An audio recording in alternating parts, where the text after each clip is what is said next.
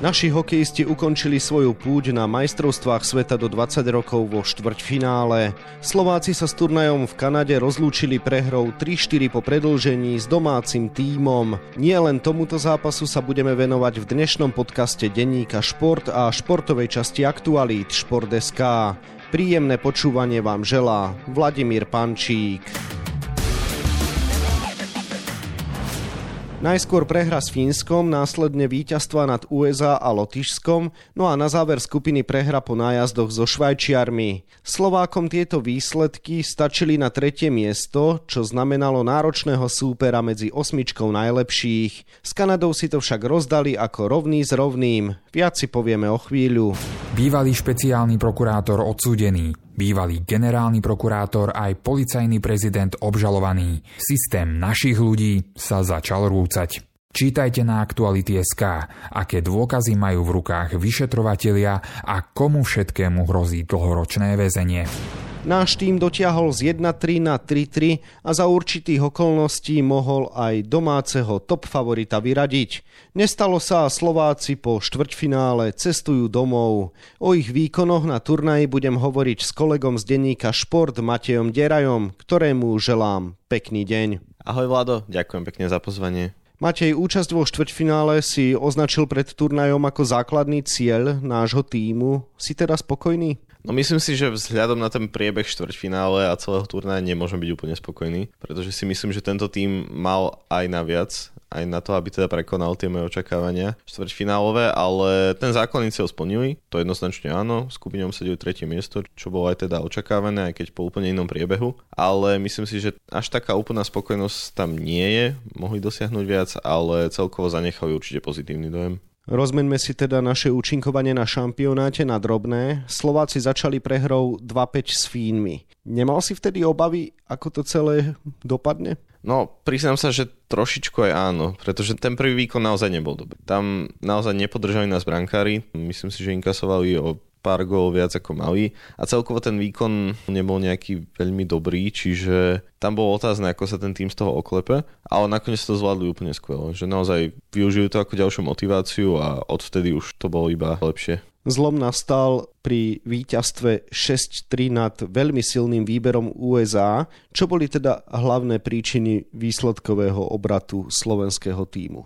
Ja by som vyzdvihol tú mentálnu stránku, že to aj hráči hovorili po tom prvom a teda neskôr aj druhom zápase, že po tom prvom zápase s Fínskom si povedali, že takto jednoducho nemôžu hrať na majstrovstvách sveta, keďže ten výkon, pripomínam, nebol dobrý a Fíni pritom nemali nejaký veľmi silný tým, myslím si, že boli zdolateľní. Čiže tí chalani si tak nejako povedali a vstúpili do svedomia, že chcú podať teda lepší výkon a naozaj proti ú es á hrali výborne tímovo, hrali jeden za druhého a, a celkovo vyzdvihovali aj tú atmosféru na striedačke aj šatni a myslím si, že to im aj veľmi pomohlo v tom, že jednoducho ten tým ukázal potenciál a tú kvalitu, ktorá v ňom naozaj bola a odrazili sa k lepšiemu výkonu. No a samozrejme veľmi dôležitú úlohu zohral aj výkon brankára, keďže v tom prvom zápase s Fínskom, čo chytali Patrick Andrisik s Matejom Marinovom, sme možno aj trošku trpeli na, na to slabšiu kvalitu v bránkovisku, ale proti Amerike dostal šancu Adam Gajan, ktorý zachytal výborne a už do bránky nikoho nepustil. Nasledovalo povinné víťazstvo nad Lotyšmi a potom možno rozhodujúci zápas so Švajčiarmi. Ak by sme s Helvetmi neprehrali tri štyri po nájazdoch, nestretli by sme sa vo štvrťfinále s Kanadou. Tu niekde treba hľadať príčiny toho, že nehráme o medaily? Myslím si, že áno. Aj keď ten priebeh štvrťfinálového zápasu s Kanadou naozaj naznačoval to, že ju môžeme vyradiť a neboli sme od toho ďaleko. Ale jednoznačne, keby sme sa Kanade vyhli, keby sme vyhrali nad Švajčiarmi, či už v riadnom hrácom čase, alebo predĺžení, alebo po nájazdoch, tak by sme sa Kanade vyhli, dostali by sme vo štvrťfinále Švédov alebo Nemcov a myslím si, že pri tom výkone, čo Slováci predviedli a pri kvalite týchto dvoch súperov je takmer isté, že by sme hrali to semifinále a bojovali o medaily. Čiže naozaj ten zbabraný zápas so Švajčiarskom, kde sme viedli tri jedna, ale nakoniec prehrali, si myslím, že je hlavným dôvodom toho, že sme do toho semifinále nepostúpili, aj keď proti tej favorizovanej Kanade zahrali nakoniec výborne. Kanada bola hlavný top favorit na prvenstvo už pred turnajom, ale hneď na úvod prehrala s Českom. Asi sme len ťažko mohli predpokladať, že Javorové listy pripustia druhé zaváhanie. Presne tak. Od tej neočakávanej prehry s Českom sa Kanadiania naozaj schopili a hrali naozaj dominantne proti tým slabším súperom zo skupiny, čiže Nemcom a Rakúšanom, tým dali jedenásť gólov, jednoznačne prešli aj cez Švédov, čiže tam sa dá očakávať, že Kanada na nás vyletí a nebude chcieť pripustiť žiadne zaváhanie, ale myslím si, že tá taktika bola naozaj dobrá, že naozaj hrali sme veľmi tvrdo, naozaj si nepamätám, kedy som videl takto tvrdo hrajúci slovenský tím, tam dohrávali sme súboje, ako náhle išiel kanadský hráč do brankoviska, už dostával crosschecky a už ho odtiaľ naši obrancovia vyhadzovali, čiže tam sme nejako zabrzdili tú kanadskú agresivitu a ako náhle sa tá hra ukudnila, tak to bolo z našej strany tiež dobré a tiež si myslím, že hrali sme účelne, jednoducho, vytvárali sme si šance. Aj keď tá Kanada bola lepšia, určite herne, aj kvalitatívne mali oveľa viac šancí, aj celkovo striel, tak si myslím, že nebolo ďaleko od toho, aby vypadla. Čo nám teda ešte chýbalo, aby z toho bolo veľké prekvapenie? Myslím si, že šťastie, pretože mali sme šance, keď už bola hra vyrovnaná, aj teda stav, keď bol vyrovnaný, keď už bol tri tri, tak Adam Sikora to mal veľkú šancu, ale kanadský obranca Tyson Hines to z bránkovej čiary vyrazil rukavicou. Ďalej v predĺžení mohol rozhodnúť Servác Petrovský, ktorý mal tiež veľkú šancu, ale zase objektívne treba povedať, že Kanada mala tých šancí možno päť až desať krát viac, že naozaj tam nás podržal či už bránkar Gajan neskutočnými zákrokmi, alebo tie puky sa odrazili mimo bránky alebo skončili na žrtke, alebo raz výborne zasiahol obrancov Pavol Funtek. Naozaj neboli sme až tak ďaleko od toho prekvapenia. Tam keby zapadla jedna strela, mohli sme vyradiť Kanadu, ale z nejakého objektívneho hľadiska bola Kanada k tomu víťazstvu bližšie.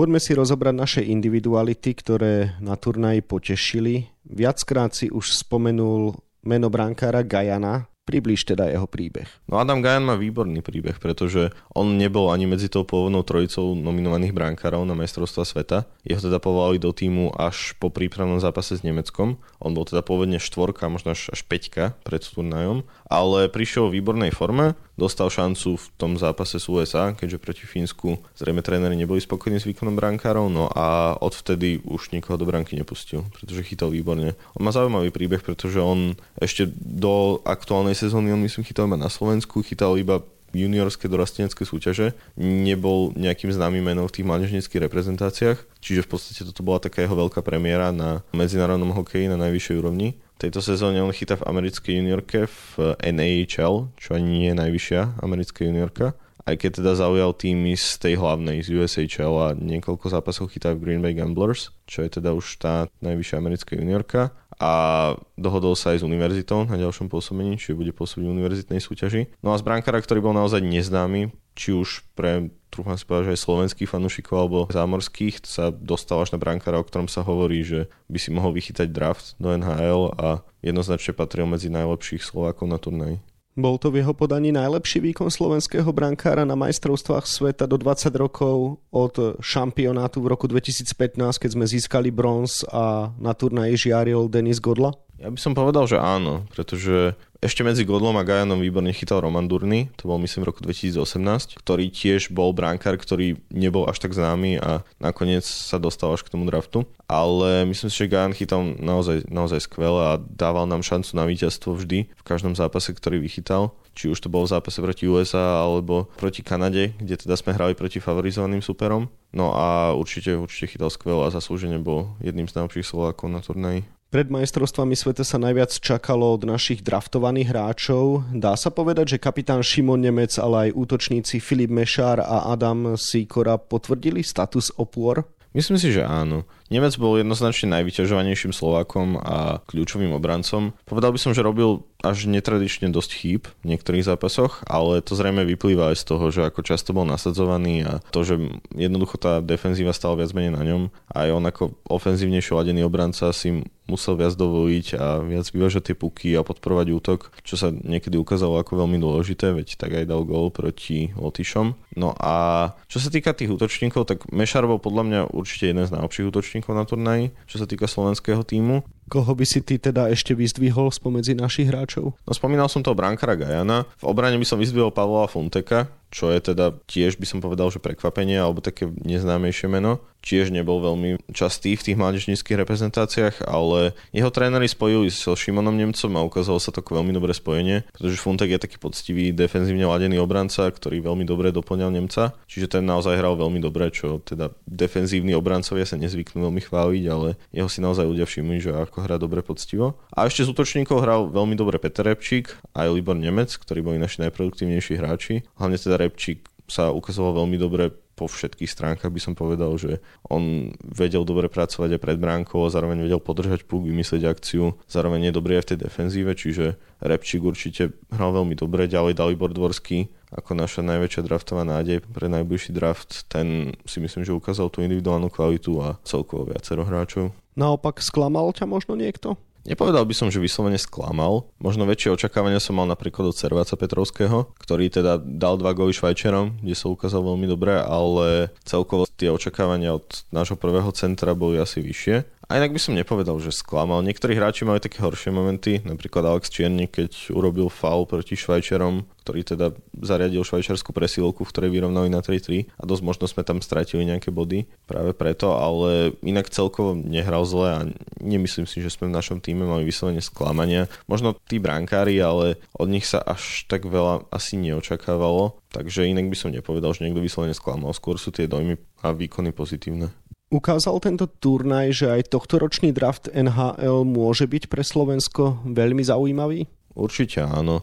Tam našou najväčšou nádejou je Dvorský, čo je podľa mňa už istý hráč pre prvé kolo jednoznačne. Ten sa podľa mňa na turnaji ukázal veľmi dobre. No a celkovo sme mali v našom týme veľa draftových nádejí. Je tam Maxim Štrbák, ktorý tiež podľa mňa odloho hral dobrý druhý šampionát za sebou. Ten by tiež mohol byť draftovaný vysoko v tých prvých kolách. Ďalej Alex Čierník, Martin Mišiak, to sú tiež hráči, ktorí ukázali, že majú schopnosti na to, aby boli draftovaní. Smol mal Samuel Honzek, ktorý sa teda zranil dosť nepríjemne a nemohol toho na turnaji odohrať viac než on jeden a pol zápasu, keďže zranil v tom druhom zápase z ú es á. No a ako som spomínal, tak Adam Gajan sa dosť veľmi priblížil k tomu draftu, pretože on je typologicky vhodný brankár, čo sa týka toho moderného hokeja. No a celkovo si myslím, že ten budúci draft môže byť rovnako úspešný a možno aj úspešnejší, čo sa týka celkového počtu draftovaných hráčov, ako sme mali naposledy. V našej zostave boli pravidelne len štyria hráči narodení v roku dvetisíctri. Gro tímu teda bude môcť na šampionáte dvadsaťročných štartovať aj o rok. Znamená to, že do nasledujúceho turnaja pôjdeme s medailovými ambíciami?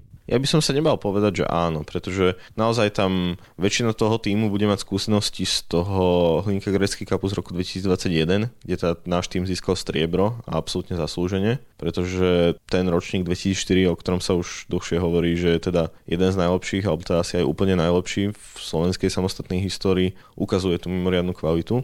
Tam bude veľa závisieť od toho, či bude hrať Šimon Nemec pravidelne v en há el, alebo ho opäť na šampionát pustia, pretože naozaj Nemec je veľmi kľúčová individualita, čo sa týka defenzívy. Tam sa ukázal, že je veľmi dôležitý pre našu obranu a ak budeme v zostave aj s Nemcom, Mešárom a všetkými týmito dôležitými hráčmi, tak si myslím, že sa nemusíme bať mať aj medailové ambície. Ak opäť zachytá Gajan, alebo možno sa ukáže zase nejaký iný brankár, tak si myslím, že tento tým má na to, aby bojoval to druhé, možno aj prvé miesto v skupine a to semifinále a neskôr aj o medailu. Poďme ale ešte samozrejme k tohtoročnému turnaju, ktorý už pokračuje bez Slovákov. V semifinále si zmerajú sily Česi so Švédmi a Kanadiania s výberom ú es á. Ako to teda podľa teba dopadne? Mne sa na týchto majstrovstvách veľmi páčia Česi, ktorí teda okrem toho, že zdolali Kanadu, hrali v skupine so Švédmi a herne si myslím, že boli veľmi dobré na tom, aj keď ten zápas nakoniec prehrali. A proti tým slabším týmom, ako teda Nemecko, Rakúsko a Švajčiarsko, hrali úplne dominantne.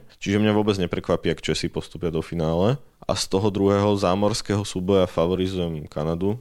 Myslím si, že nebudú chcieť dopustiť ďalšie prekvapenie, ktoré teda sa im skoro ušlo v zápase s nami. No a čo sa týka toho celkového favorita, tak to je asi Kanada, aj keď teda dúfam a verím, že Česi sa pokúsia zdolať ich druhýkrát na turnaji, čo je teda až priam nemožný výkon. No a čo sa týka toho súboja o bronz, tak tam by som favorizoval ú es á, keďže Švédi na tomto turnaji nemajú až taký silný výber a aj vo štvrtfinále proti Fínsku tam otočili ten zápas až na konci, aj keď teda zaslúžene, ale celkovo sa mi až tak nepáčia na tomto turnaji, čiže videl by som to takto, že Česi podľa mňa sa dostanú do toho finále a zrejme ten bronz by mali získať Američania.